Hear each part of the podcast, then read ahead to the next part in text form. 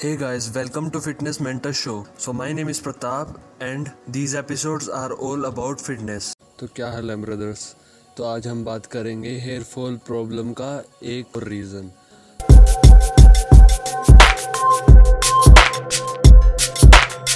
तो इसका एक रीज़न ये होता है कि जैसे हम बहुत सारी कैलोरीज खा रहे हैं ये मेरा खुद का एक्सपीरियंस है कि मैंने पूरी छुट्टियों तीन महीने की छुट्टियाँ थी ट्वेल्थ क्लास के बाद मैंने फुल कैलोरीज खाई घर में।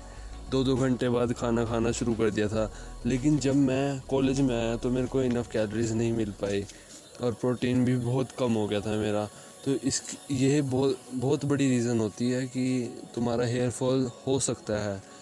बाकी तो जेनेटिक्स पे बहुत ज़्यादा डिपेंड होता है कि हेयर फॉल होए या ना होए। मेरा तो ये मुझे पता लगा कि मेरी कैलोरी डेफिसिट की वजह से हेयर लॉस हो सकती है।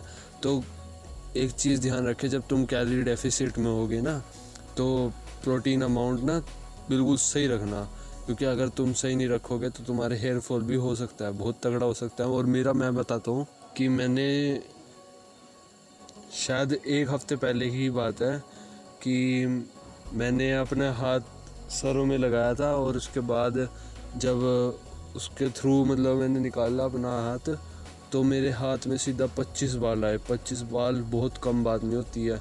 पच्चीस बाल बहुत मुश्किल से झड़ते हैं और मेरे एकदम से झड़ गए, क्योंकि मैं कैलोरी डेफिसिट में था बहुत दिनों से और मेरे मसल मास भी बहुत ज़्यादा इफ़ेक्ट पड़ा है इसका। तो बस भाइयों, यही है। यही बताना चाहता था तुम्हें। बाकी तो तुम्हारी मर्ज़ी है कैलोरी डेफिसिट में रहोगे तो दिक्कत होएगी बहुत ज़्यादा।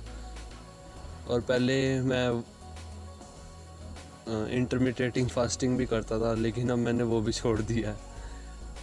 कॉलेज में आके हो जाता है थोड़ा सा अब मैं मैनेज करूँगा एक महीने।